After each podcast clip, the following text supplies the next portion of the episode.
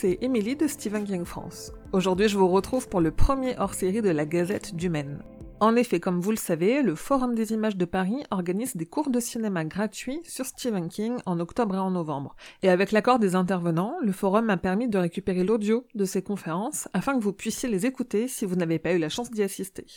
Il y a cinq conférences, et voici la première, celle donnée le 11 octobre par Guy Astic, directeur des éditions Rouge Profond et enseignant en cinéma. Il a parlé du traitement de l'enfance et de l'adolescence dans l'œuvre de King. Bonne écoute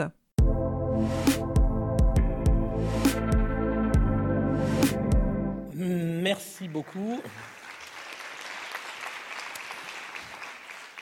Non, merci beaucoup à Anne Marast et au Forum des images de me donner le privilège de, parler euh, d'un écrivain que je considère parmi les plus grands euh, écrivains vivants.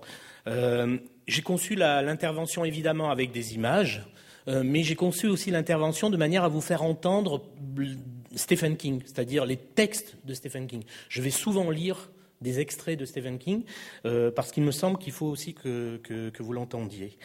Alors, hum, lorsqu'il publie, donc en, en 1981, ce qu'il décrit comme une étude informelle de l'histoire de l'horreur durant les 30 dernières années, il l'intitule Danse macabre en prenant directement le nom euh, au français, euh, cette expression qui lie étroitement l'art et la mort. Et l'été, quand il le publie en 81, il était déjà où il n'était que l'auteur. Comme il a publié 60 ouvrages, euh, à, vous de, voir selon votre sensibilité, mais il était déjà l'auteur de 10 romans. Carrie, Salem, Shining, Le Fléau, Dead Zone, Charlie, Cujo, sous le nom de Stephen King, excusez du peu, Rage, Chantier, Marche ou Crève, sous le nom, le pseudonyme de Richard Bachman, et il avait déjà publié 50 nouvelles et un recueil de nouvelles qui s'appelait Night Shift qui a été traduit en français par Danse macabre, d'où la confusion parfois. Donc, quand il publie cet essai, il éprouve le besoin de cerner ce qu'il fait le cœur des fictions de genre, les lignes de force de l'anatomie de l'horreur, tout en tension et contraste. Je le cite, les mélodies de l'horreur sont simples et répétitives, et ce sont des mélodies de la déstabilisation, de la désintégration, mais autre paradoxe, l'expression rituelle de ces émotions semble ramener les choses à un état plus stable et plus constructif. Et il insiste sur la sensation de réintégration suscitée par un genre spécialisé dans la mort, la peur et la monstruosité, qui fait de la danse macabre quelque chose de gratifiant et de magique. Donc vous voyez, ce qui est très intéressant dans cette expression danse macabre, euh, c'est euh, la perception en balancier, oscillante, euh, de la danse macabre, qui nourrit et se nourrit des rapports que King, écrivain, entretient avec l'enfance puisqu'évidemment je vais parler de cela. Enfance que je vais entendre un peu au sens large, enfance, adolescence. Et pour le coup, il s'inscrit dans une tradition états-unienne qui fait de l'enfance un âge particulier euh, et euh, avec des rites, de passage auxquels cette enfance s'expose. De, de, Henry James à Louise Erdrich, de Joyce Carol Oates à Flannery O'Connor, et en passant par Faulkner. Voilà, King s'inscrit dans cette tradition.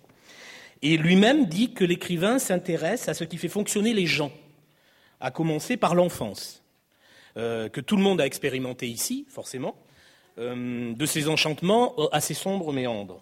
Et dans le chapitre 9, euh, consacré à la littérature d'horreur, dans cette anatomie de l'horreur, il évoque un roman majeur, le chef-d'œuvre de Ray Bradbury, Hein, la Foire des Ténèbres, euh, roman de 1962 euh, que Jack Clayton a, adapté en 83.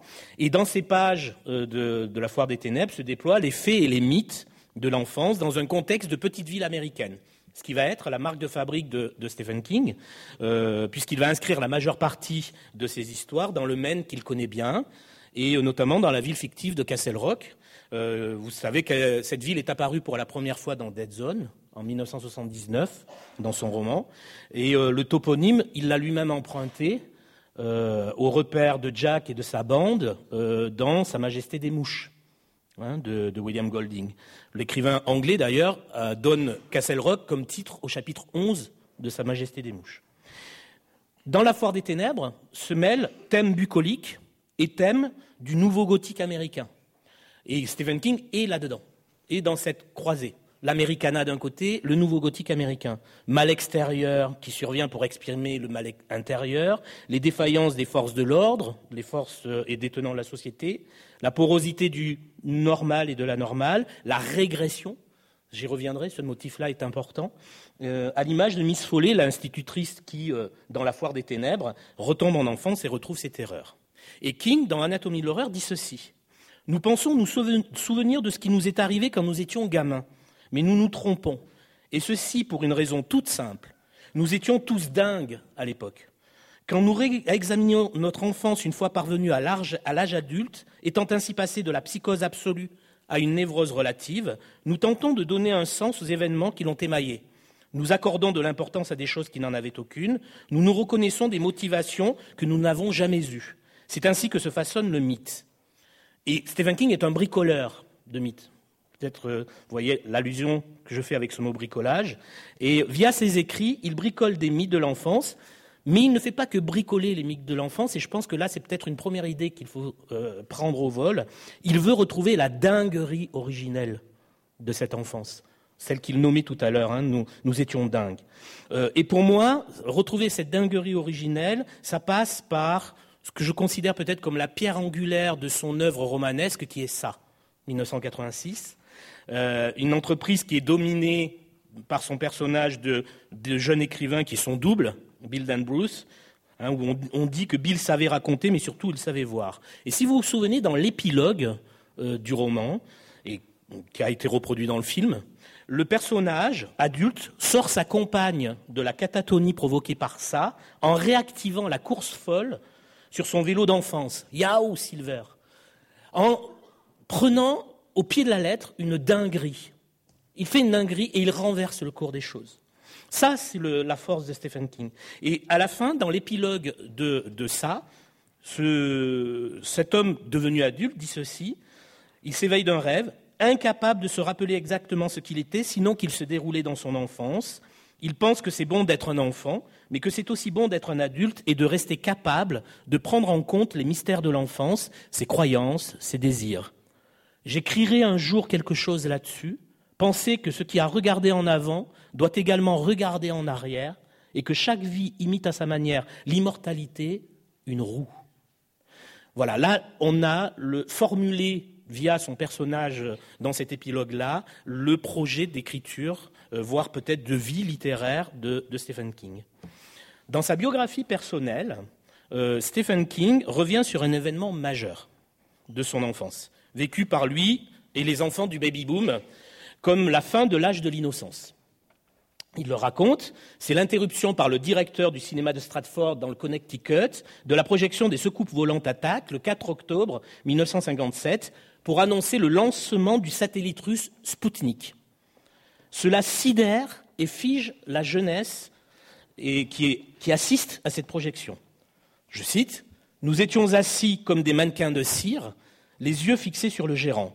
Et la nouvelle est tellement retentissante pour cette génération, élevée dans une étrange atmosphère foraine faite de paranoïa, de patriotisme et d'orgueil national, euh, que King en fait comme un, un moment fondateur.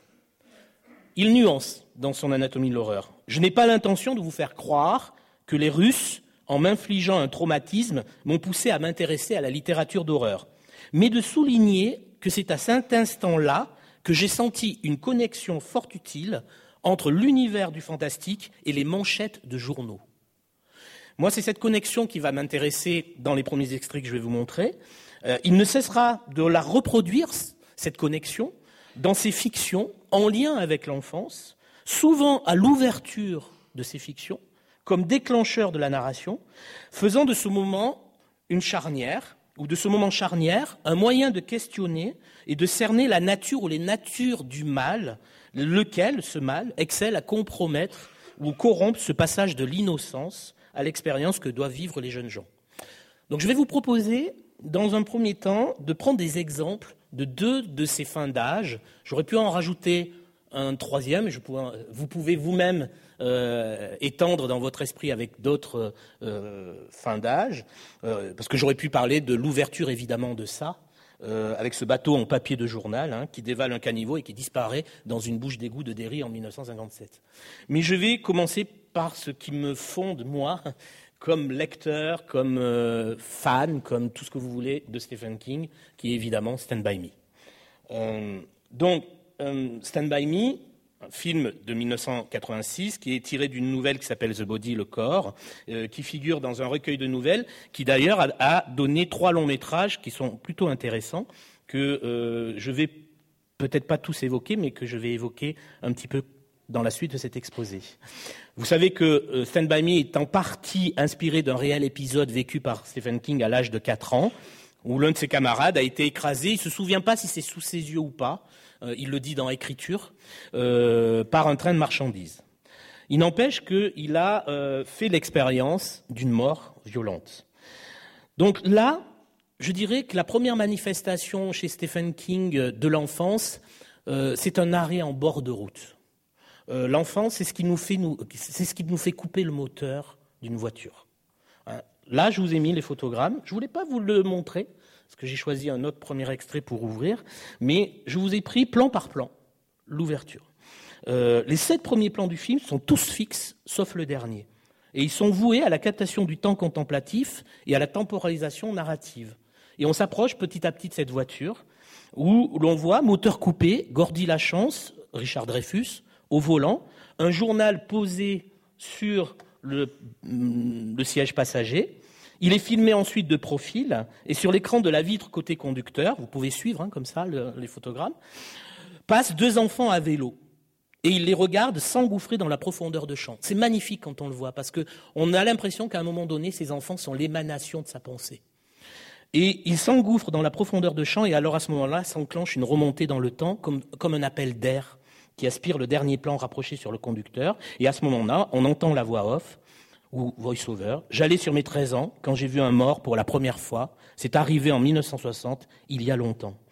En se recueillant, l'homme s'abstrait du cours des événements et de leur enregistrement pour laisser venir un récit mémorable qui se moque de la mort et de ses formules toutes faites. Les mots de la mort sont euh, ce qu'il y a sur le papier de journal. Mais Stephen King dit je vais contrecarrer ça par les mots du récit. Et de l'affouillement psychique au feuillettement des temps, hein, vous voyez euh, L'image et la parole dévoilent une couche du passé, suivant le raccord de cinéma qui me semble le plus géologique qui soit. En plus, il dure longtemps dans le film, un long fondu enchaîné. Stephen King est un, écrivain géologue hein, de, la réalité états-unienne. Un long fondu enchaîné sur la couverture des pulps de la fin des années 1950. Hein, vous les avez là. Euh, de l'autre côté du temps, ce ne sont plus les phrases désincarnées d'un journal euh, qui, sont les mots d'un article nécrologique, mais de l'autre côté du temps, ce sont les phrases qui ont une âme, un corps, ce sont des phrases vibrantes, qui sont des accroches tapageuses de magazines, euh, de thrillers, de, magazines de polar, etc. Et alors ce qui est intéressant, il a ouvert son récit, euh, Rob Reiner, le réalisateur, mais très proche de, la nouvelle, par ce fondu enchaîné, euh, vous voyez, au mot de la mort, opposer la parole vive. Il va terminer son film, euh, non plus par un fondu enchaîné, parce qu'il y a quelque chose qu'il faut résoudre. Euh, donc, le film a commencé par l'annonce de la mort de Chris Chambers, son ami d'enfance, qui est devenu avocat, et il va se terminer au retour à l'âge adulte. Vous l'avez là, l'écrivain.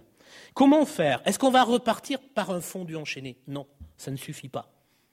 Ce qu'il va faire, le narrateur, sur le point de refermer la parenthèse du passé, doit se débarrasser d'une mort encombrante. On appelle cela faire le deuil. Hein, celle de son ami Chris, devenu avocat. Donc, on était passé par un fondu enchaîné pour passer de l'âge d'homme à l'âge d'enfance, mais pour revenir à l'âge d'homme, il faut travailler à une double disparition. Et pour travailler à cette double disparition, on ne va pas faire un fondu enchaîné, on va faire disparaître à vue le personnage dans le cadre. C'est-à-dire qu'il se dissout dans le cadre.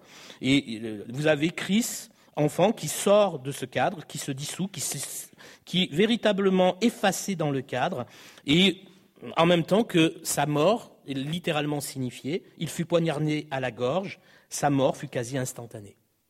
Donc moi je trouve ça, à l'époque ça m'avait bouleversé, c'est en travaillant par la suite, et, je pense que de ce fondu enchaîné à cette disparition à vue, on a peut-être quelque chose qui est de l'ordre de cette danse macabre autour de l'enfance. J'y reviendrai. Je vais vous proposer de voir l'extrait numéro 1, euh, qui est l'extrait de Carrie, 1976, film de Brian De Palma. Well, Carrie's always been their scapegoat, you know? You'll have to do something. I will. But see, the thing is, Morty, that um, I knew how they felt. See, the whole thing just made me want to take her and shake her too. You know what I mean? Mm-hmm. It was just her period, for God's sake. Well, we'll send her home. Uh, Miss Finch, you're sending Cassie right. It's Carrie White.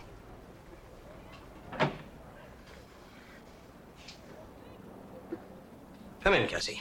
Carrie. Miss Finch, would you uh, Bring in a dismissal slip? You thought you might take the rest of the day and go home. Take care of yourself, Cassie. We're all very sorry about this incident.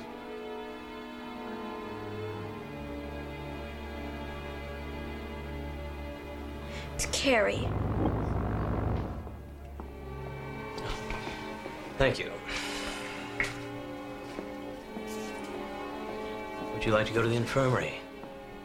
Lie down for a while. I think Carrie can go home. Would you like a ride? We could call you a cab. I'm sure she can walk home. And Carrie, you're dismissed from gym for a week. Just take study hall instead, okay? We're all sorry about this incident, Cassie. It's Carrie!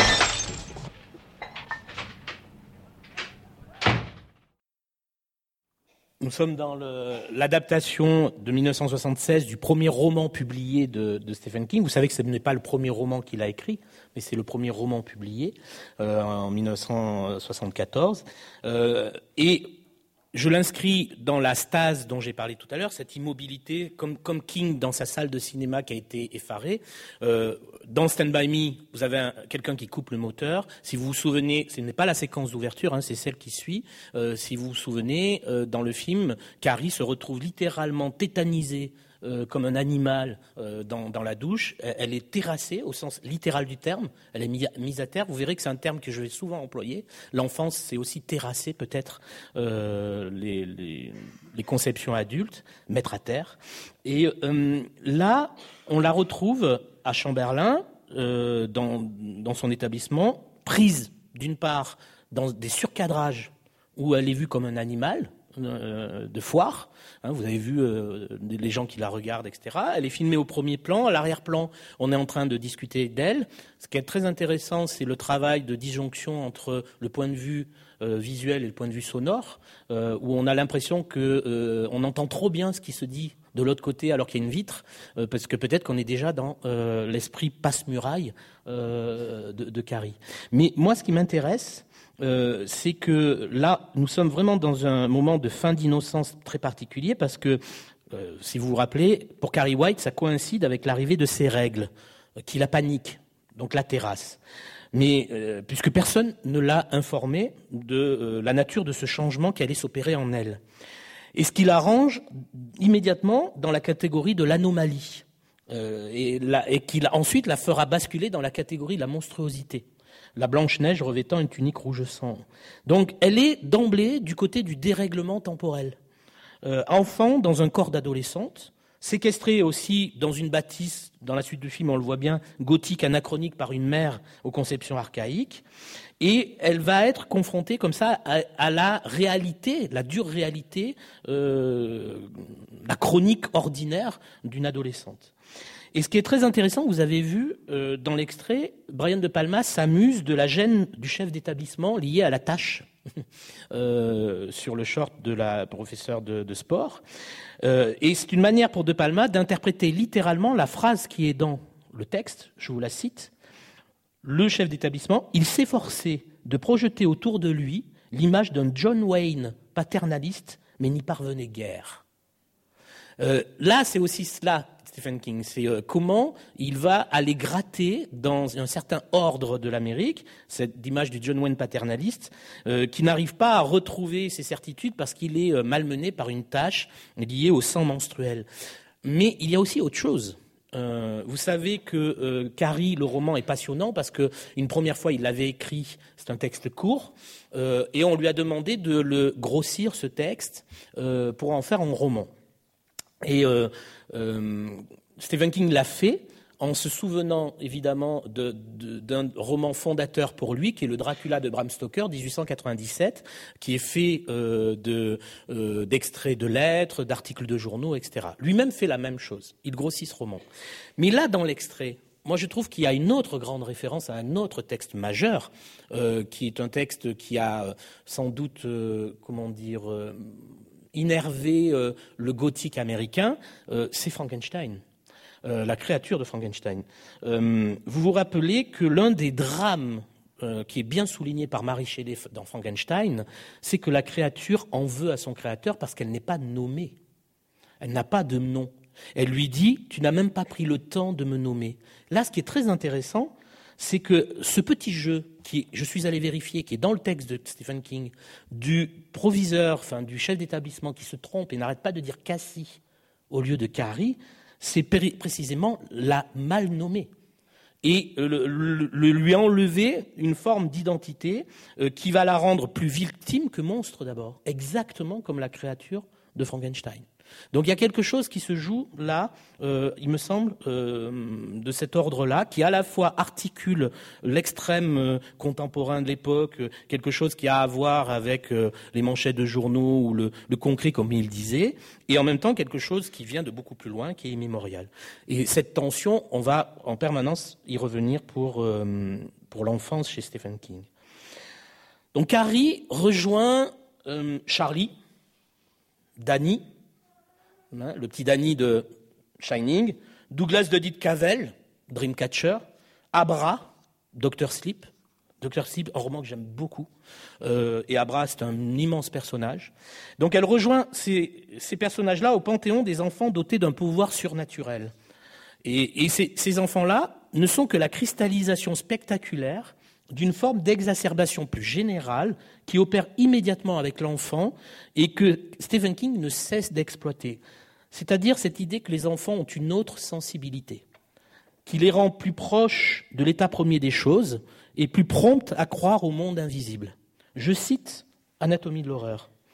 Pour les yeux d'un enfant, le vert d'une pelouse est de la couleur des émeraudes. Le bleu d'un ciel hivernal est aussi violent qu'un pic à glace. Le blanc d'une neige fraîchement tombée est une décharge d'énergie onirique. Et le noir est plus noir, beaucoup plus noir. Donc voyez, ce qui est intéressant, là où voir, entendre passe pour des, facultés innées, immédiates, normées, avec l'enfance, il y a l'idée qu'elle ne, se donne pas sous cette forme-là. Elle ne donne pas, peut-être pas tout à voir d'ailleurs. Les, perceptions avec les enfants ne sont pas aussitôt qualifiées, comme semble le faire croire l'usage adulte des sens. L'enfant rappelle bien que la modalité première de toute sensation est d'être brumeuse, confuse, voire incertaine. Et elle est d'abord ouverte à tous les possibles. Le filtrage viendra après. Et très souvent, chez Stephen King, dans ses romans, et les cinéastes s'en emparent pour, pour l'évoquer, je vais vous montrer là deux extraits, vous allez voir, euh, dans les films, euh, le problème de l'incompréhension des adultes vis-à-vis des enfants, c'est qu'ils veulent filtrer beaucoup trop vite certaines sensations, certaines sensibilités. Alors, je vais vous proposer deux extraits montés l'un après l'autre, les extraits 2 et 3, l'un tiré de Cujo, euh, l'autre tiré des vampires de Salem.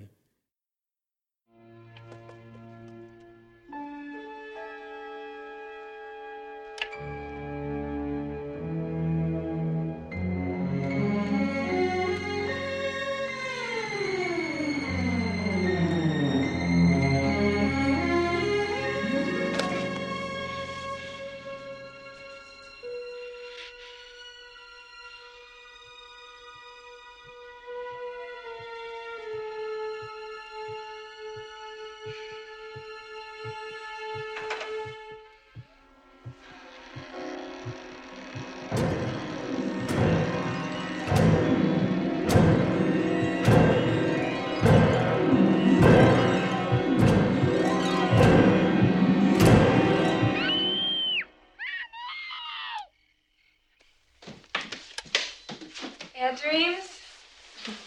all over here. It's in my closet. Something's in my closet. Too much junk food. Too much of the tube, guys. Who's in there? Tad, now there's nothing in this house that's going to hurt you. Now look what I see in the closet here, all right? I see clothing, I see a pile of blankets on a chair, a lot of toys that weren't put away, and your favorite over the hill teddy bear, who would probably be a lot happier. Who would probably be a lot happier in bed with you. And that's it. Nothing else. I saw him really. He's in the closet. I wonder why. He's got to be feeling something. I mean, after all, the Glick boys were on their way home from seeing him. Did you look at him at the funeral? He keeps his feelings in hand. I don't want him going in the woods anymore.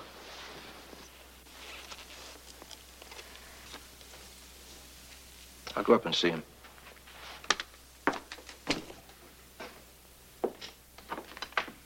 How are you, son? Fine, Dad. Finished your homework? Long time ago.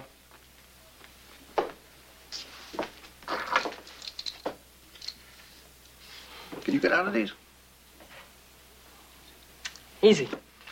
Put them on me. Go ahead.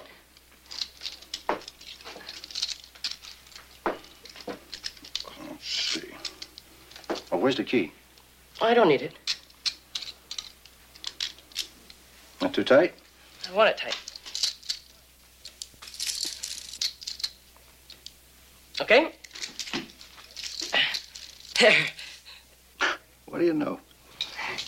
You want to tie me up? No, I don't think so. Well, I can get out of any knot. Try me. Hands behind the back. Some other time, son. You know, sometimes I wonder, you know, why you're so interested in monsters and magic. And, um, why do you think that is, Mark?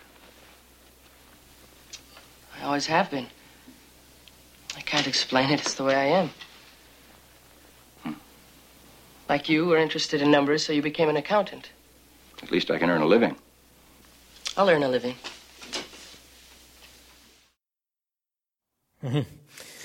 C'est intéressant de, de, de voir les deux. Euh, L'extrait de Cujo euh, illustre bien ce que je disais concernant la sensation. Euh, la sensation non clarifiée qui engendre le malaise, la panique, la peur viscérale d'une présence euh, redoutée. Ce qui tord littéralement les conditions a priori de l'entendement, l'espace et le temps. Euh, Yann de Bont, puisque c'est le directeur photo du film, euh, et euh, Lewis Teague, qui, grâce à cette séquence, a mis en scène quelque chose qu'il avait vécu lui-même. Vous avez vu comment il, il en sorte que la chambre se dilate dans ses proportions. D'ailleurs, dans le plan rapproché, c'est une chambre. Dans le plan plus large, c'est une autre chambre où ils ont étendu les dimensions.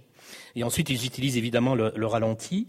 Euh, et la course de l'enfant paniqué engendre un mouvement de perspective renversé assez vertigineux, hein, ce mouvement, lorsqu'il passe sous la caméra pour se, jeter euh, dans son lit refuge.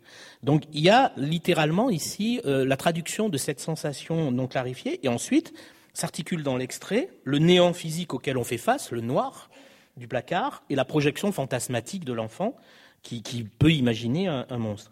Ce qui est intéressant, c'est évidemment l'intervention des parents, euh, qui voient dans les peurs nocturnes du petit Tad Trenton un excès de son imagination.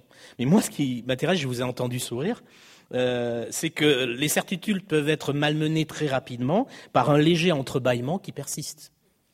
Euh, comme un coin qui est glissé comme ça, dans la réification de la sensation, sa dégradation en ordre des choses, en identification.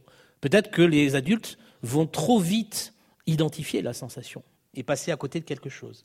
Du reste, euh, si vous avez lu Cujo, c'est un roman extrêmement noir. Euh, je ne parle pas de la fin, pour ceux qui ne l'auraient pas vu, mais euh, dans Cujo, le, roman s'ouvre sur de longues pages des peurs nocturnes de Tad et du monstre dans le placard qui s'adresse à Tad et qui se trouve en lien avec Frank Dodd, le policier tueur en série de Dead Zone. Je cite Cujo. Autrefois, je m'appelais Frank Dodd, je tuais les dames, et peut-être bien que je les mangeais aussi. Je suis là depuis le début, je ne m'en irai pas, Je garderai mon oreille collée contre le sol. Je suis le monstre, Tad, le vieux monstre, et je t'aurai bientôt, Tad, sans que je m'approche. Plus près, plus près. Donc vous voyez, il y a une noirceur comme ça qui euh, émane mm, chez Stephen King et en plus qui déborde les romans et qui passe de roman en roman. Dans l'extrait des Vampires de Salem, euh, donc là, le fameux coin, euh, voilà.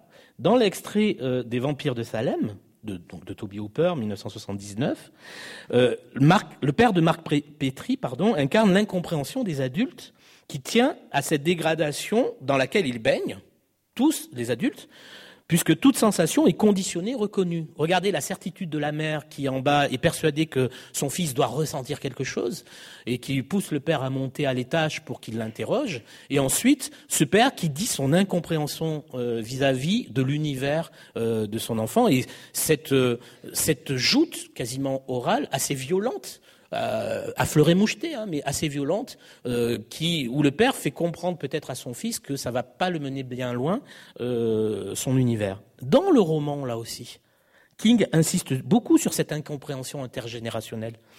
je vais vous citer le moment où Marc Petri pardon, s'endort. Avant de sombrer dans le sommeil, il se surprit à réfléchir, comme il le faisait souvent d'ailleurs, à l'étrangeté des adultes. Il fallait qu'ils prennent des laxatifs, de l'alcool, des somnifères, pour échapper à leur angoisse et trouver le sommeil. Et pourtant, comme leur crainte était ordinaire et facile à maîtriser, travail, argent, comme elle paraissait terne à côté des terreurs que chaque enfant retrouve le soir dans l'obscurité de sa chambre, sans espoir d'être compris de personne, excepté d'un autre enfant.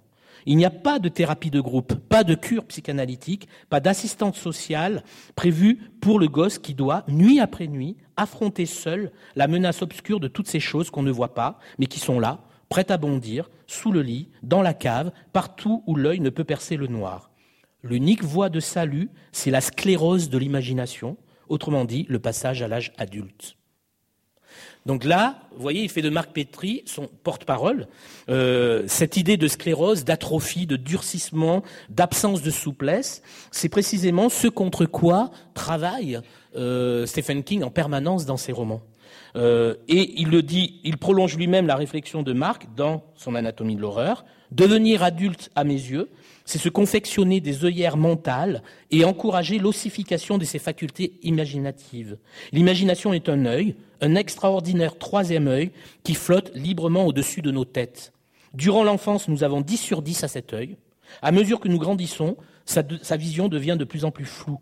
Le travail de l'écrivain de fantastique ou d'horreur consiste à vous ôter vos œillères pour quelque temps, à offrir un spectacle fabuleux à votre troisième œil. Le travail de l'écrivain de fantastique ou d'horreur consiste à vous faire retomber en enfance pour un temps. Donc il y a bien cette idée euh, de dégager euh, l'imaginaire, l'enfance, de, de, carcans, de, de représentations durcies, endurcies.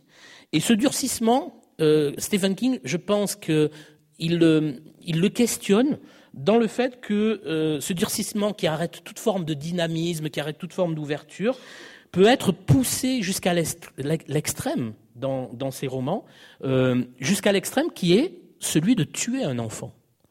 C'est bien pour cela qu'il y a énormément d'enfants tués chez Stephen King. C'est pas simplement pour dire l'horreur de tuer un enfant.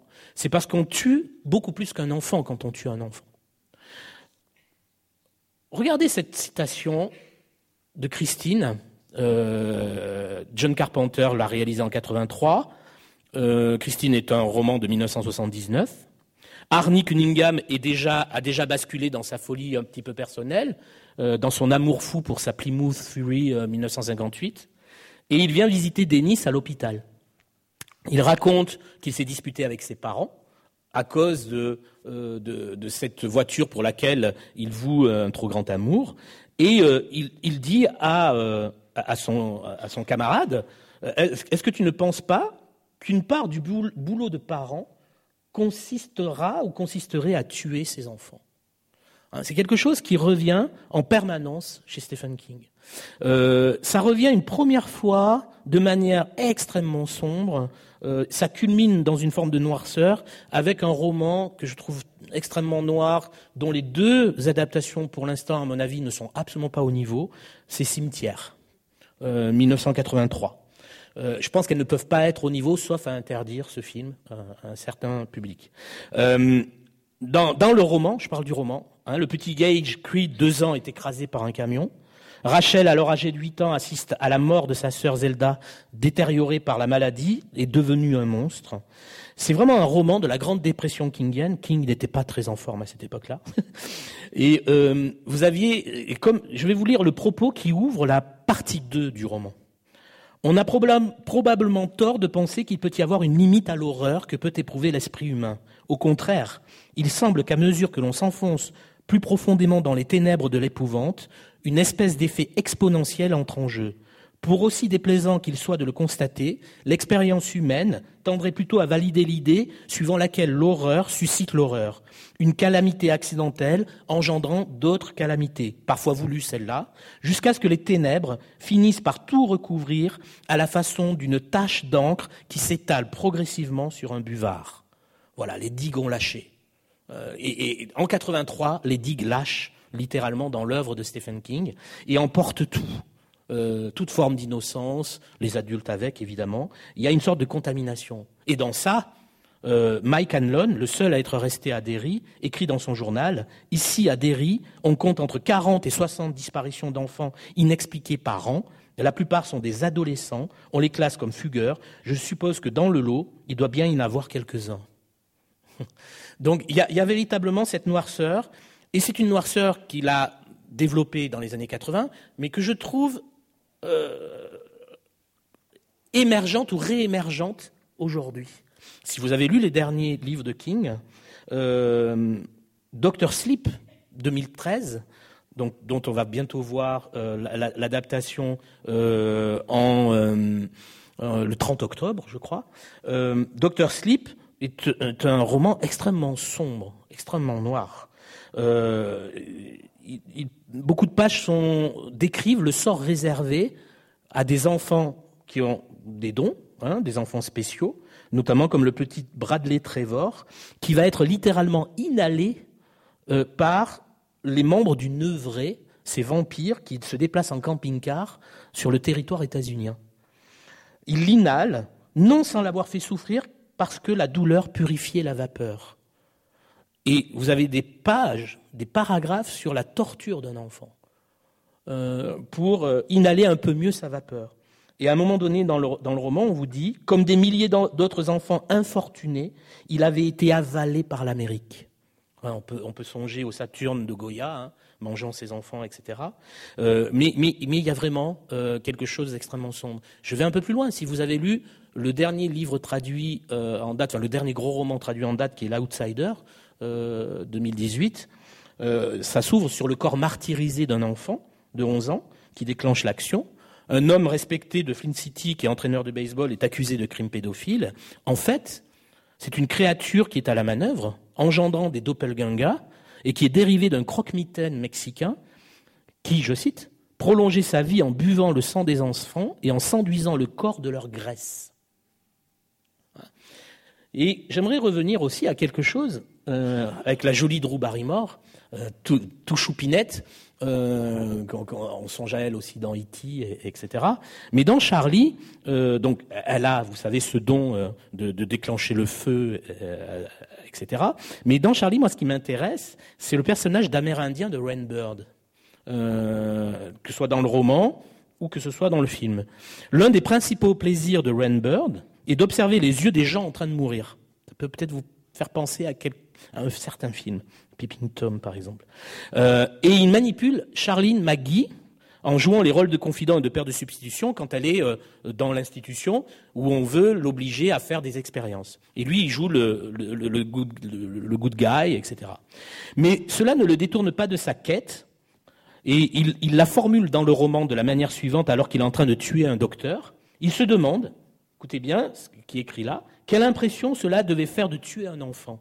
Peut-être le résultat serait-il différent avec un gamin. Il pouvait y avoir dans le regard une expression nouvelle, autre que cette perplexité qui le laissait si vide. Il parviendrait peut-être à découvrir une partie de ce dont il avait besoin dans la mort d'un enfant, d'une enfant.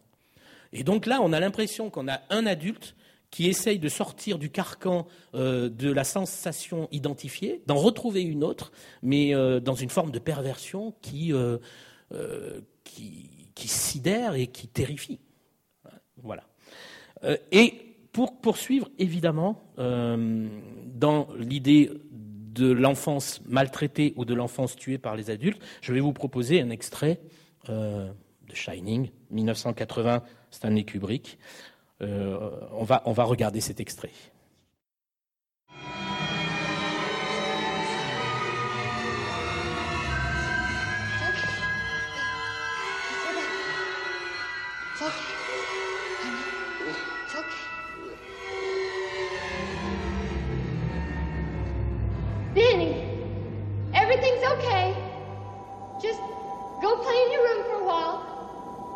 Your dad's just got a headache.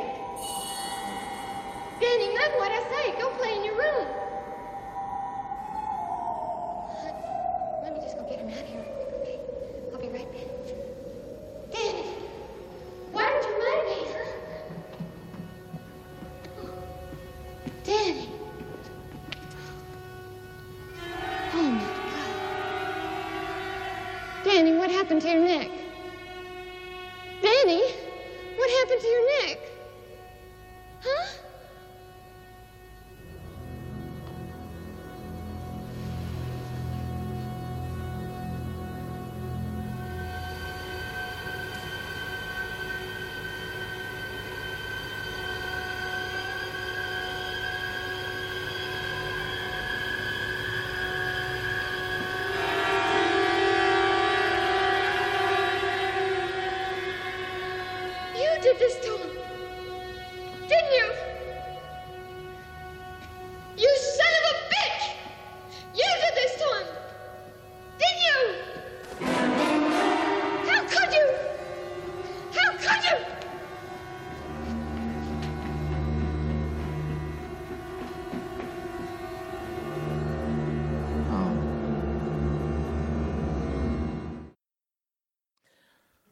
Je m'aperçois qu'on pourrait faire l'heure et demie sur cette séquence.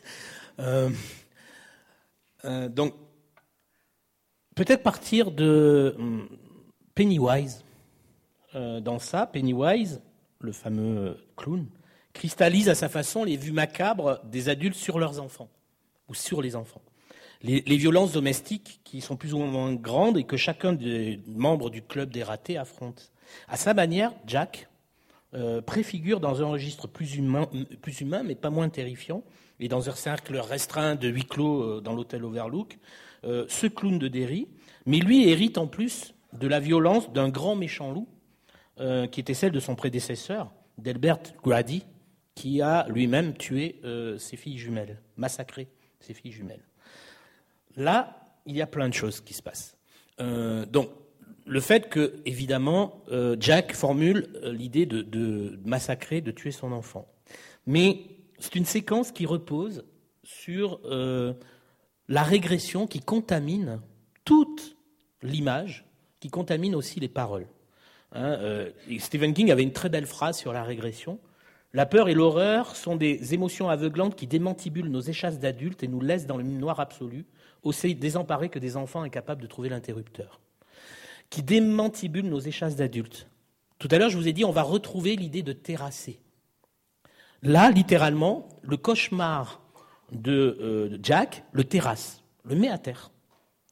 Et vous avez vu qu'il raconte, comme euh, un animal qui est euh, accroupi, et sa femme qui est accroupie aussi, l'ineffable, l'indicible, tuer son enfant. Tout ça sur le morceau de musique de Penderecki qui s'appelle Le réveil de Jacob morceau qu'on avait entendu dans le film quand Danny se brosse les dents et qu'il a la première fois sa vision euh, liée à l'Overlook Hotel. Donc le motif de la régression, c'est ce qui prend dans ses filets cette famille-là. Euh, vous avez vu que ça se termine littéralement la régression, donc ça commence avec des cris sauvages, il y a le récit innommable, et ça se termine par euh, l'accusation de la mère et l'impossibilité de parler. C'est-à-dire qu'il n'y a plus de logos, il n'y a, plus de, a plus de mots possibles qui sont liés à la raison. On est passé dans autre chose. Euh, et c'est très intéressant de ce côté-là au niveau de la régression. Vous vous rappelez que on retrouve là ce qui se passait dans le film euh, quand euh, vous aviez euh, Jack Torrance qui répétait exactement toujours la même phrase et comme par hasard, pas reprenez pas du tout la traduction française hein, qui est nulle, mais comme par hasard, hein, on vous dit que c'était un dull boy, etc. On retrouve cette idée de, régression. Autre chose dans la séquence que je trouve admirable, c'est évidemment la gestion de l'espace et des trajectoires. Euh, c'est-à-dire qu'il y a cette trajectoire qui est liée à l'ineffable et qui fait chuter euh, le père et la mère. Et vous avez cette autre trajectoire, ce travelling d'accompagnement dans le dos euh, de, de Danny. En plus, comme son bras est comme ça, on a l'impression qu'il est mutilé. là, il est déchiré. Et dans l'axe, Danny est en train de faire un trajet pile sur le drapeau américain, qui est au-dessus. Euh, etc. Et vous avez véritablement dans cette mise en scène toute la faillite euh, de la configuration familiale qui vole en éclats euh, parce qu'il y a eu cette idée de tuer l'enfant qui, s'est immiscé comme un, virus, comme un mal dont on ne pourra absolument pas se débarrasser. Vraiment, hein, cette idée du motif de la régression. Dans Cimetière, j'ai retrouvé cette phrase concernant Louis Creed. Vous savez, au moment où il tue son enfant qu'il avait ressuscité, il le pique, et euh, il est dit ceci. Lorsque le cœur de Gage eut définitivement cessé de battre, Louis se dirigea sans hâte vers le fond du couloir, s'accroupit dans l'angle du mur et se leva sur lui-même en position de fœtus. Il essaya de se faire le plus petit possible. Comprenant qu'il se sentirait encore plus minuscule s'il enfonçait un pouce dans la bouche, il le fit. Donc là, on a évidemment avec un enfant, déjà ça nous choque, il y a une forme de régression pour l'enfant, mais vous voyez bien que dans le cimetière, il y a cette idée euh, de la violence qu'on perpètre, qui s'abat sur les enfants et qui, fait revenir en arrière le monde, euh, l'univers, les représentations. Euh, et évidemment, si je reprends mon image de danse macabre et de son oscillation au début, euh, dans l'imaginaire et dans l'écriture de King, cela ne va pas sans conséquence. Et, si je reprends cet effet de balancier, euh, évidemment, il va y avoir un retour de balancier. Vous pouvez tuer un enfant, vous pouvez abattre votre violence sur l'enfant, mais alors attendez-vous à ce moment-là à ce que l'enfant riposte. Et donc là, je vais euh, voir avec vous, euh, évidemment, quand s'exprime la cruauté des enfants chez King. Euh, parce que les enfants sont aussi contaminés par ce mal. Peut-être qu'ils le contaminent eux-mêmes. on, va, on va réfléchir là-dessus. En tout cas, avec l'idée qu'avec les enfants, tout est plus radical. À commencer par la curiosité insatiable à cet âge, qui ne s'interdit rien, surtout pas le spectacle de la mort. Il, en est ainsi la marmaille qui regarde un scorpion se débattre au milieu des fourmis au début de la horde sauvage. Wild Bunch, ne pas, 69. Et qui finit par mettre, cette marmaille, le feu à la fourmilière. Pourquoi j'évoque cet épisode? Parce que Stephen King l'évoque. Au début, euh, il l'évoque dans Anatomie de l'horreur. Et euh, il faut que vous sachiez aussi euh, que Stephen King dédicace au cinéaste Sam Peckinpah, dans une épigraphe, les régulateurs dans ce diptyque que je trouve extrêmement passionnant. On en parle peu dans l'œuvre de King, mais c'est un passionnant diptyque saturé de transpositions médiatiques, d'images empruntées au cinéma et à la télévision, euh, qu'il a, écrit euh, la même année, en 1996, Les régulateurs sous le pseudonyme de Richard Bachman et euh, Désolation sous le pseudonyme de, sous le nom de Stephen King. C'est un passionnant diptyque, deux versions pour une même intrigue jouées par des personnages communs, au moins par leur nom. D'un livre à l'autre, vous avez les mêmes noms qui reviennent. Et dans les deux cas, on suit la confrontation d'Américains originaires de l'Ohio avec TAC, TAK, entité informe échappée d'une mine, un avatar de ça. Comme si, au passage, l'écrivain transposait la technique du remake, et on ne sait pas quel livre est le remake de l'autre. Euh, donc, et là, ce qui est intéressant dans ce livre-là, euh, c'est que la tante héberge le petit Seth Garine depuis la mort de ses parents. Donc Seth Garine est orphelin. Et on a l'un des rares cas chez Stephen King d'enfants possédés. Il y en a peu hein, chez King, d'enfants possédés.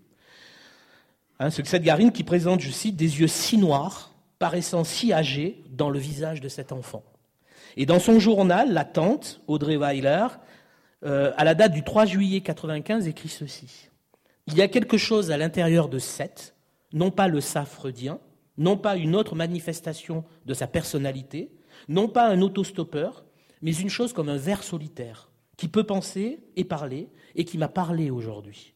Une chose qui s'appelle elle-même tac. Et euh, Stephen King, dans son Anatomie de l'horreur, toujours, revient aussi, vous allez voir, pour parler de cette cruauté propre aux enfants, qu'ils soient possédés ou non, revient sur euh, le roman de Mark Twain, le premier roman que Mark Twain a écrit seul, en 1876, qui est Tom Sawyer. Et il rappelle volontiers, Stephen King, l'épisode où Tom Sawyer euh, a failli se casser le cou, tant il était impatient de voir le chat mort de son ami Huck. Et qui, pour avoir nettoyé sa barrière, obtint pour récompense un rat mort et une ficelle pour le balancer au bout. Euh, donc, voyez bien que là, l'enfant, c'est bien sûr celui qui, euh, a peur du croque-mitaine, du monstre tapis dans le, placard. Mais si l'on obéit à la règle de l'horreur, euh, la règle par excellence de l'horreur, qui est celle de la réversibilité terrifiante, je deviens ce que je redoute, l'enfant vient prendre vraiment la place du boogeyman, et je dirais plus que de raison chez Stephen King. Alors j'en veux pour preuve un, extrait de film. Alors je suis content de vous le passer parce que c'est un film, euh, peut-être que vous ne l'attendez pas, et tant mieux, euh, qui a engendré une saga qui aujourd'hui comporte euh, neuf opus, qui sont tous plus horribles au sens mauvais, hein, les uns que les autres. mais le film original a son intérêt, puisqu'on retrouve la jeune Linda Hamilton. Le film est sorti en mars 1984. Euh, en octobre 1984 sortira Terminator. Donc Linda Hamilton n'était pas encore Sarah Connor. Euh, donc on va voir un extrait des démons du maïs.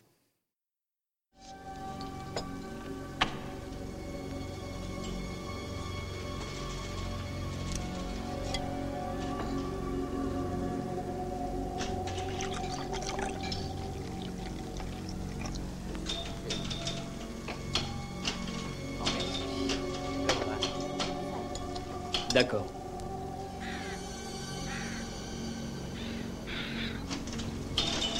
Bon, ce café.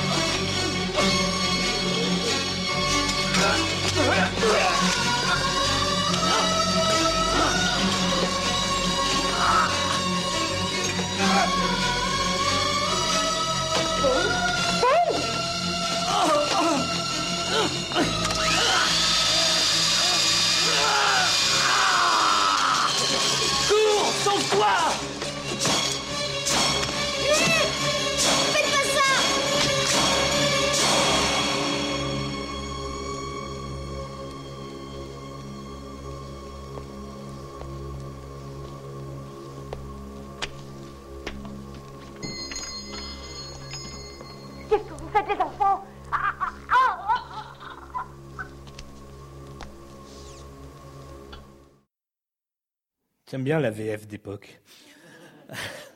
Je trouvais que ça donne un petit charme supplémentaire. Euh, c'est assez rare hein, chez, chez, Stephen King les cas d'agression collective d'enfants sur les adultes. Je me souviens d'une agression du chauffeur de bus par une horde de petits vampires dans Salem, le roman. Euh, mais donc c'est assez rare. Euh, en tout cas, euh, ce qui est très intéressant ici, c'est évidemment dans le, texte qui, est une nouvelle, Stephen King évoque ce, massacre. évidemment, là, pour renverser d'une part la représentation d'une forme d'Americana qui était dominée par l'image de Norman Rockwell, voyez, euh, euh, c'est une, référence absolue chez King. Hein.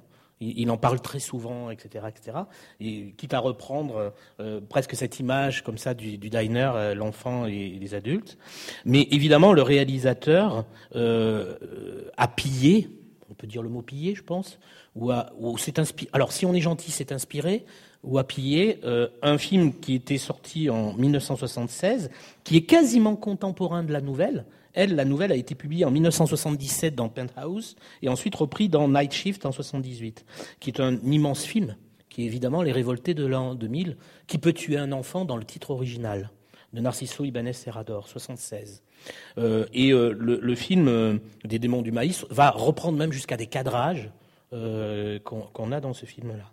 Vous savez, c'est l'idée du syndrome Hansel et Gretel, hein, ce que j'appelle le syndrome Hansel et Gretel, c'est-à-dire qu'on on, fait du mal aux enfants et à un moment donné, les enfants vont riposter.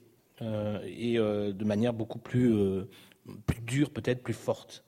En tout cas, c'est l'idée d'un dérèglement généralisé.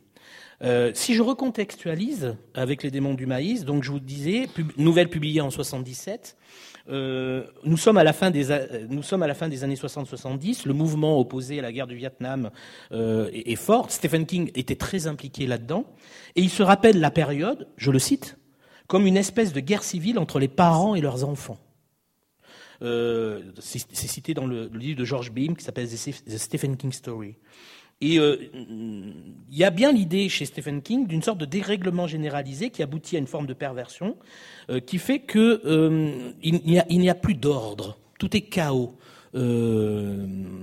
à côté, voilà, évidemment, celle-là, elle devait venir. Donc, euh, l'idée d'une perversion généralisée, euh, et à tel point que dans la nouvelle, vous avez cette phrase que je trouve remarquable. Euh, le film ne peut pas la reprendre, mais c'est pour vous montrer jusqu'où va le dérèglement généralisé, ce chaos des familles auquel songe Stephen King dans sa nouvelle. Burt, le, compagnon, l'adulte qui, essaye d'échapper aux enfants déchaînés dans ce petit village, euh, se bat pour sa vie contre la horde d'enfants. Il prit encore quelques instants de repos, et soudain se rendit compte qu'il se sentait bien, en meilleure forme physique qu'il ne l'avait été depuis des années, en dépit de son bras douloureux. Il a été blessé, hein, il est poursuivi par la horde d'enfants. Il devait affronter un problème bien défini, alors que depuis deux ans, il n'avait su que faire pour lutter contre le génie malfaisant qui saccageait son mariage. La façon dont il envisageait les choses le stupéfiait lui-même. Sa vie était menacée, Vicky avait été enlevée, peut-être même était-elle déjà morte. Pour chasser l'étrange plaisir qu'il ressentait, il tenta, mais en vain, d'évoquer le visage de sa femme. La seule image qui se présenta à lui fut celle du rouquin, le couteau planté dans la gorge. Et il est bien. Donc vous voyez, le dérèglement, la perversion a tellement joué, euh, a tellement fait son office chez Stephen King qu'un nouvel état d'être se met en place, qu'une nouvelle forme d'épanouissement dans une forme d'inhumanité euh, se met en place. Et, là, encore une fois, cette nouvelle est extrêmement sombre. C'est une période très sombre pour King. un peu avant, en 1972, euh, il avait publié en revue une nouvelle que j'aime beaucoup qui s'appelle Laissez venir à moi les petits enfants, euh, et qui a été ensuite reprise dans Rêves et cauchemars, recueil de nouvelles de 93, qui met en scène une institutrice respectable qui assassine froidement 12 de ses élèves. Hein, Miss Sidley est persuadée que derrière leur air le plus souvent inexpressif grouille l'innommable. Selon elle, les enfants sont en réalité des aliens, dissimulés sous une enveloppe humaine. Folie paranoïaque, on ne sait pas. Et la fin de la nouvelle ne tranche pas, nous laissant sur des gloussements enfantins, des yeux écarquillés mais vides. Euh, donc, évidemment, comment ne pas songer au coucou de Midwich, vous savez, le roman de, John Wyndham euh, qui a donné Le village des damnés, hein, le, film de Wolf Rilla et le film de John Carpenter. Vous savez, ils sont impeccables, tous identiques, tout ça, ils ne bronchent pas, etc. Donc, il y, a bien l'idée que, dans ce contexte-là, la frontière n'est. Comment dire Il ne s'agit plus simplement d'évoquer la frontière entre angélisme et euh, perversion entre angélisme et satanisme, mais euh, défoquer plutôt cette frontière qui sépare de manière trouble la méchanceté instinctive, originelle, irréfléchie, de la cruauté qui pourrait être préméditée. Hein, et Stephen King euh, ne tranche pas, mais avance comme ça dans ses écrits sur, sur cette frontière-là. Et je trouve qu'en la matière, le, texte le plus malaisant, le plus qui, fait le plus remuer, qui a fait un film, de Brian Singer, on pourra en discuter, euh, qui est discutable. Euh, c'est la nouvelle qui est dans différentes saisons, qui, est, euh, qui a été publiée en 1982, euh, qui est un élève doué. Euh, et qui retient l'attention parce qu'elle fait, euh, elle fait de l'émergence des pulsions meurtrières l'un de ses enjeux. Euh, dans la nouvelle, on suit un petit, un, garçon Todd Boden qui a 13 ans, qui, est, qui, est, je cite dans la nouvelle, un parfait petit Américain sur son vélo Schwinn, qui vit dans un milieu familial très stable et qui un jour, chez son ami, alors qu'il est dans le garage du père de son camarade de classe, découvre un carton de livres de bande dessinée. Au passage, Stephen King euh, mais là, un épisode personnel qu'il a vécu. Il était chez son oncle et sa tante, et il a découvert dans le garage de son oncle et sa tante un carton avec des livres ayant appartenu à son père, lequel père l'a abandonné à l'âge de deux ans. King hein, ne l'a jamais revu. Et dans ce carton, King a découvert notamment des exemplaires de Lovecraft. Hein. Et il s'est aperçu que son père non seulement lisait cela, mais aussi écrivait. Et donc, dans la nouvelle, euh, la novella Un élève doué, euh, à un moment donné, dans ces cartons remplis de livres de bande dessinée, Todd Boden tombe sur des magazines retraçant l'histoire de l'extermination des Juifs durant la Seconde Guerre mondiale. Et dans le texte, c'est dit comme cela, ce fut une révélation. C'est comme une clé ouvrant, ouvrant une serrure ou tomber amoureux pour la première fois. Voilà, donc on est dans quelque chose euh, où ici, euh, la fascination qui va, qui va se mettre euh, en place dans la nouvelle, euh, dans la novella, euh, gratte, irrite évidemment parce que c'est quelque chose qui nous paraît impensable. Et, et, King ne cesse de dire que les enfants sont des éponges et qu'en matière de mal et de violence, ils peuvent devenir des pailles de fer. Hein. C'est-à-dire, ils, ils, boivent tout. Rappelez-vous l'image du buvard tout à l'heure. Euh, et euh, ces victimes peuvent devenir bourreaux. Et par essence imprévisible, l'enfant rend mince la frontière entre pureté et perversité. Et je dirais que si je reprends notre danse macabre, ben, on est en train de voir que les pas de cette danse macabre, euh, elles ne font plus osciller, c'est-à-dire euh, déstabilisation, stabilisation. Ben là, euh, ça devient une gigue où les pas de la danse macabre nous laissent dans le macabre pour l'instant. On va poursuivre un peu plus loin. Euh, à ce titre-là, euh, Stephen King nous rappelle que les enfants sont toujours tiraillés entre deux pôles. C'est pas lui qui l'invente ça. Hein. Euh, L'infantilisation d'un côté, la maturité précoce de l'autre, et qui peuvent du coup devenir des anomalies, des grands petits êtres. Vous savez, les petits grands hommes à la Gavroche, comme chez Victor Hugo. C'est-à-dire des enfants qui ne sont pas de leur âge. Euh, et ça, euh, c'est bien l'idée que l'enfance chez Stephen King est souvent envisagée comme un état primitif, proche de la sauvagerie, proche de la wilderness, de l'ensauvagement, et euh, ça peut passer par la présence du mutisme, etc. À ce titre-là, j'aimerais que nous regardions, et je pense qu'on ne peut pas ne pas revenir à cette épouvantologie qui est ça, parce que on, on est là-dedans.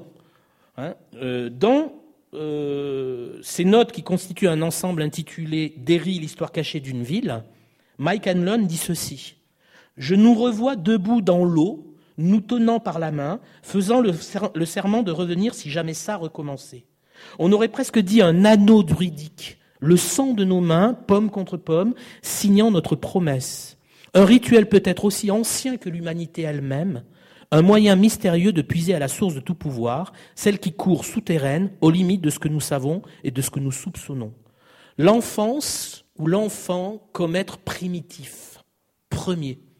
Et ça, c'est quelque chose qui est extrêmement puissant chez Stephen King. Donc je vous propose de voir l'extrait de ça. Kids, I can barely breathe. I'm having a fucking asthma attack. I'm not doing this. What the hell? Put the map back. Mm -mm.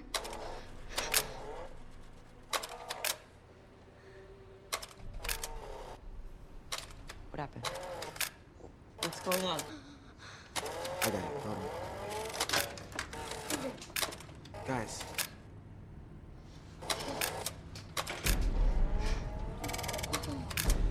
Georgie. Bill?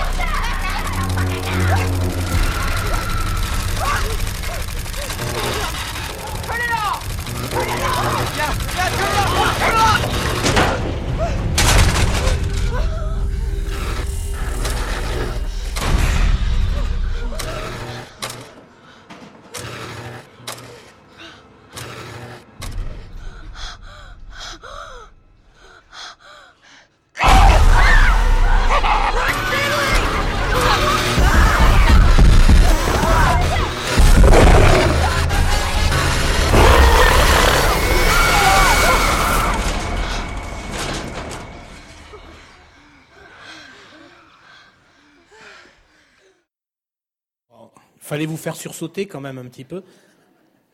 Non, j'ai fait exprès de. Je voulais un extrait un peu, un peu comme cela. Oh, oh, c'est pas, c'est pas, c'est pas tant la, les moyens audiovisuels mis en œuvre pour, pour la peur. Nicolas Stanzik en parlera concernant la peur, même s'il y a plein de choses à évoquer.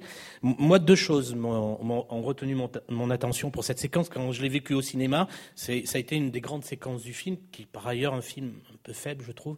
Mais euh, là, Andrés Muccetti vraiment faisait preuve d'une grande mise en scène. Première chose, euh, des enfants qui ne sont pas de leur âge, parce que vous avez vu, ce sont des enfants mémorialistes. Euh, ils mettent une carte sur une carte. Euh, c'est ceux qui vont aller puiser dans la mémoire de cette ville et qui lisent euh, les couches qui échappent aux yeux des adultes et, qui sont du côté de euh, l'entreprise géologique, littéralement. Vous avez vu le début, cette carte, etc. Et ce qui est très intéressant, du coup, dans la mise en scène de Muccetti, là où je trouve ça très intelligent, c'est que Muccetti nous fait vivre quelque chose qui est de l'ordre de la régression et du, retour à l'enfance du cinéma. C'est-à-dire le passage de l'image fixe à l'image mobile. On a presque l'impression que c'est un praxinoscope. Vous savez, le tac, tac, tac. Et, on, revient comme ça dans un moment qui est un moment des origines. Et les origines du cinéma. Et les origines de, de toute chose. C'est-à-dire qu'à euh, un moment donné, il y a l'intermittence. Voir, ne pas voir, le noir. Euh, et ça, la chose se glisse entre les plans, d'une certaine façon. Il se glisse dans l'essence même de ce qui fait le cinéma, le déroulement et euh, l'interstice entre les photogrammes. Et je trouvais ce moment euh, absolument euh, fabuleux, mais parce que, encore une fois, on est dans un moment qui est très vrai par rapport à l'œuvre de King, de dire que les, enfants sont ce qui sont les êtres qui sont au plus près de l'origine, du primitif. Et ça me permet de terminer par ce que j'appellerais l'enfance comme un trou noir. Et de terminer par des œuvres que je trouve remarquables chez Stephen King. Je vais commencer par une carte. Euh, une carte qui est en lien euh, avec, alors je vais prendre au sens large, qui est en lien avec deux œuvres qui, qui fonctionnent en diptyque, mais on pourrait parler d'un triptyque, voire de plusieurs œuvres. Pour ceux qui connaissent l'œuvre écrite de King, euh, il y a un vrai triptyque féminin chez King, qui est Jessie, 1992, Dolores Claiborne, 1993, Rose Mader, 1995. Ce sont des femmes qui, à chaque fois, euh, sont en lien avec la violence conjugale ou la, la, violence perpétrée par des hommes. Je raccrocherai volontiers aussi à Sac d'os, 1999, parce que le lac dans lequel l'action se passe, Sac d'os, c'est un lac que vous avez aussi dans Jessie, voire Histoire de lycée, en 2006, puisque lycée arrive à euh, sortir de l'agression à laquelle elle est soumise, exactement comme le fait Rose Mader dans le roman Rose Mader quand elle se réfugie dans un tableau. Donc il y a une sorte de constellation comme ça autour des figures féminines. Là, ce qui est beau, euh, c'est que dans Jessie Dolores Claiborne, vous avez le même seuil paratextuel, c'est-à-dire vous avez cette carte au début du roman elle consiste en une carte du Maine traversée par une zone obscurcie figurant l'éclipse totale du Soleil survenue le 20 juillet 63. D'emblée, vous avez une tache rectiligne qui découpe dans le territoire nord-américain une faille, un no man's land, suspendu dans l'espace, mais aussi dans le temps. Il y a la mention des heures, vous, voyez, hein, euh, sur la trajectoire de l'éclipse, qui balise un fuseau horaire aberrant, un temps sorti de ses gonds. Euh, un trou noir qui plonge la Nouvelle-Angleterre de, la Little Island, là où se passe Dolores Claiborne, ici, à, au lac Darkscore de Jesse, là, euh, dans une nuit insolite, celle du blackout, du trou noir. Et en même temps, la grandeur de Stephen King dans son roman, c'est d'avoir associé ce blackout, qui est un blackout météorologique cosmique, avec un blackout domestique. On va regarder les deux extraits enchaînés de Jesse et Dolores Claiborne. Hell, I, I know you're a grown woman now. You, you're too big to sit on your daddy's lap anymore. I just miss my little girl sometimes.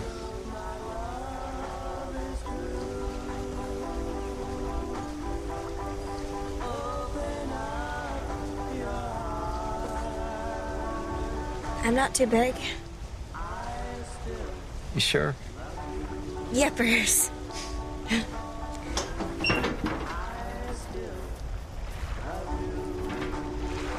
Miles. Love you. I love you too, Daddy.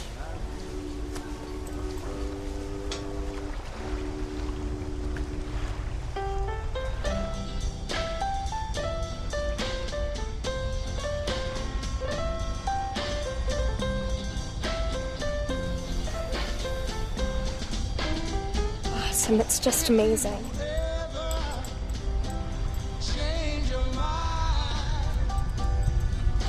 Daddy, you're missing it. You just you keep watching.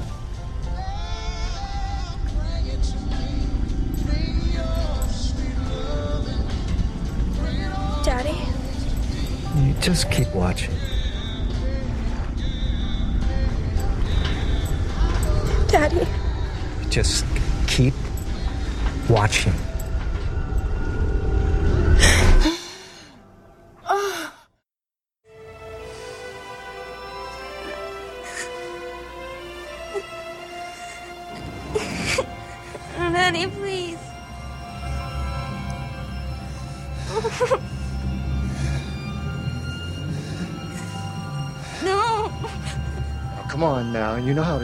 Showed you. Remember how I showed you? Nobody's gonna see us. Come on, baby. You remember? Huh? Selena? You remember how I showed you? Selena, please. Come on. Come on, that's it. Oh, that's it. Oh, you're my good girl. I love you, Selena. You're my good girl. You want a change or what?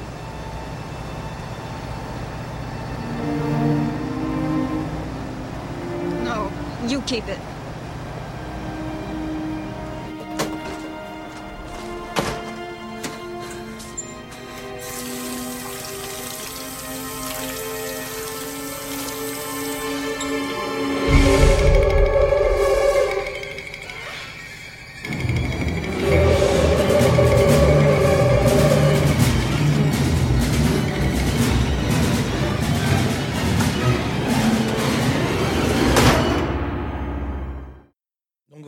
Termine par des horreurs d'une autre nature, mais euh, qui rendent peut-être ridicule un, clown dans un égout. Euh, parce que là, on est du côté du dégoût, précisément.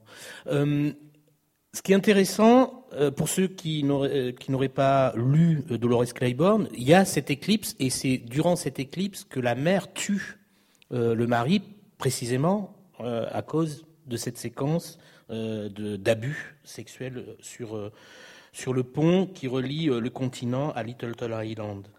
Euh, L'idée de, Stephen King est, terriblement belle, je trouve, parce qu'elle fait coïncider les monstruosités les plus ordinaires, les plus réelles, le meurtre, l'inceste, la, la violence conjugale, ordinaire au sens de confronté à extraordinaire, attention, avec ce moment de dépression météorologique où le jour et la nuit s'inversent, où la course ordinaire du monde se dérègle à hauteur de l'amour paternel qui dégénère.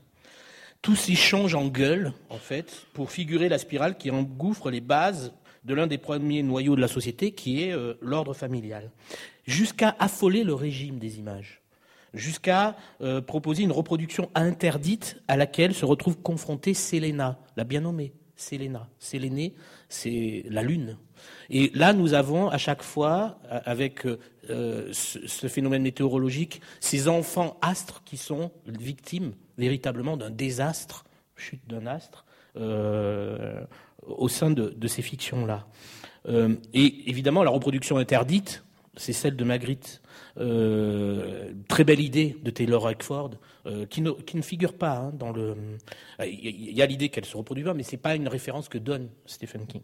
Euh, évidemment, ces héroïnes, certains vont me voir venir. Ces héroïnes, euh, victimes de l'inceste, rejoignent une autre adolescente devenue la figure du désastre, un astre qui a chu, échouée sur les bords du Black Lake. Elle, c'est sur les bords du Dark Score, que David Lynch a mis en scène dans Twin Peaks, en déployant les ravages psychologiques de l'inceste et ses retentissements esthétiques, tout ce qui donne à Laura Palmer le sentiment d'être un monstre, d'être prédestiné à figurer dans le magazine porno Fleshworn. Et si vous vous souvenez, dans la saison 2 de Twin Peaks, l'épisode 17, le shérif Harry Truman, devant qui s'est manifesté le surnaturel, n'est pas encore prêt à accepter l'autre vérité. Plus vraisemblable pourtant, qui le prolonge dans le désarroi, perceptible dans la question qu'il pose au Major Briggs, est-il plus facile de croire qu'un homme viole et tue sa fille? Le monde panique, vacille au bord de l'abîme, incapable de se redresser, il est pris de nausée sans pouvoir y remédier, et ce mal, qui répand la, terreur de façon bien plus glaçante et déstabilisante que n'importe quelle créature tapie dans les bois, ben, ce mal, Stephen King, comme David Lynch, euh, le, niche au cœur euh, de, la, de la psyché, on va dire, malade, maladive euh, états-unienne. Et à ce titre-là, je trouve que ce mal interrompt le projet que King avait en 1981, et là je vais boucler, avec la danse macabre, où il disait, vous vous rappelez ce que j'ai lu au tout début, l'idée qu'il y avait une oscillation et que la danse macabre nous propulsait dans une dynamique où à la fois on était du côté de la déstabilisation, mais où on pouvait revenir dans un statu quo, où on pouvait revenir à une sorte d'équilibre. Ben là, plus du tout. Il n'y a plus possibilité de revenir dans un équilibre. Et euh, j'aimerais terminer là-dessus. Je pense qu'il enfonce le clou avec ce que je considère aujourd'hui comme sans doute son plus grand roman euh, actuel, euh, même si j'aime beaucoup de romans King, mais qui est 22-11-63, 2011, qui est paru en 2011. Euh, vous vous rappelez, dans 22-11-63, King, à un moment donné, revient à ça. Le premier voyage que fait dans le temps J.K. Ping, le professeur d'anglais à Lisbon Falls, il le fait à Derry en 1958. Un homme lui dit qu'il y a eu un sale été, des meurtres, pas loin d'une dizaine, des enfants. Et il évoque Georgie, tuée l'année d'avant, en 1957. Mais surtout, il revient sur un autre cas d'enfant à ce moment-là. C'était pas un meurtrier psychopathe déguisé en clown qui a tué le petit Corcoran. Le clown qui l'a assassiné, c'était le propre père du gosse. Si vous pouvez croire une chose pareille. À peine quatre ans, et vous savez ce que son putain de père a fait Il l'a assommé avec une masse. Voilà. Là, la boucle est bouclée.